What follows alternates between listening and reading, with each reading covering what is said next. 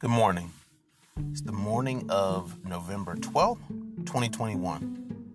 So, at our coffee pot uh, discussion this morning, this thing of career pathways came up.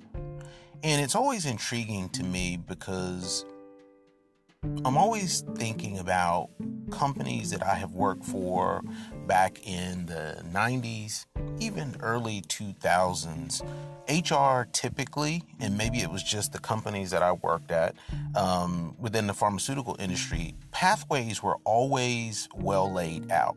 And so, if you wanted to matriculate from a scientist position into a senior scientist position, into a principal scientist position, uh, those things were always very well laid out.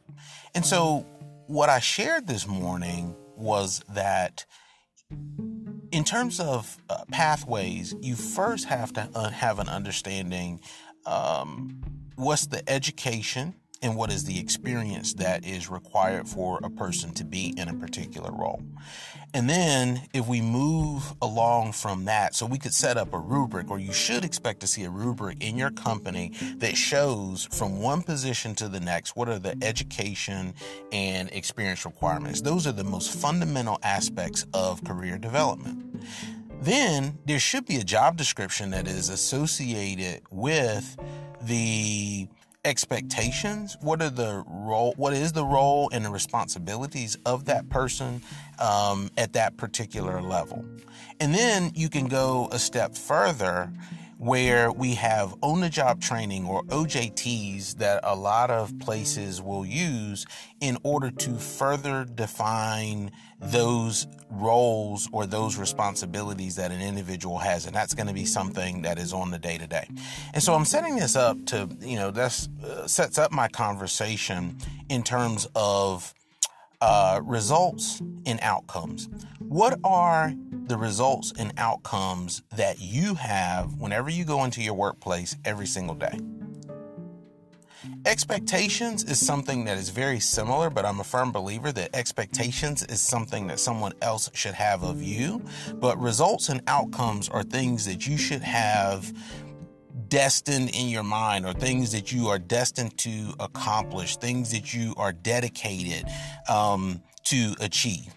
And so, if we think about results and outcomes, do you have a set of results? Do you have a set of outcomes that you are targeting every single day whenever you start your workday? It's very, very important. So, once you establish those results and those outcomes, are they aligned with where you want to go 10 years from now, five years from now? if we talk about career pathways, are they aligned with the, you know, your positioning or the prospect of where you want to be 20 years from now? And so I want you to do something, and it, it piggybacks off of an instructional design model called uh, UBD, Understanding by Design. What are the outcomes that you have for yourself on any given day? Okay. So you're starting at the end of the day, these are the things that I want to have achieved and have accomplished. And then you're going to work your way back. And you're going to think about what are the action items that I need to have on my list in order to uh, achieve those desired outcomes.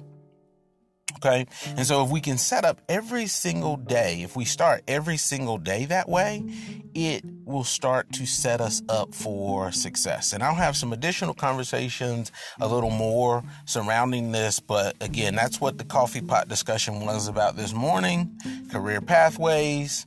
What I challenge you is, is to have desired, um, outcomes? What are you, what are the things that you are trying to achieve? Because without that, you're kind of just a fish out of water. You're floundering around and you don't have any direction. And there need to be things that you believe in, things that you want to happen for yourself.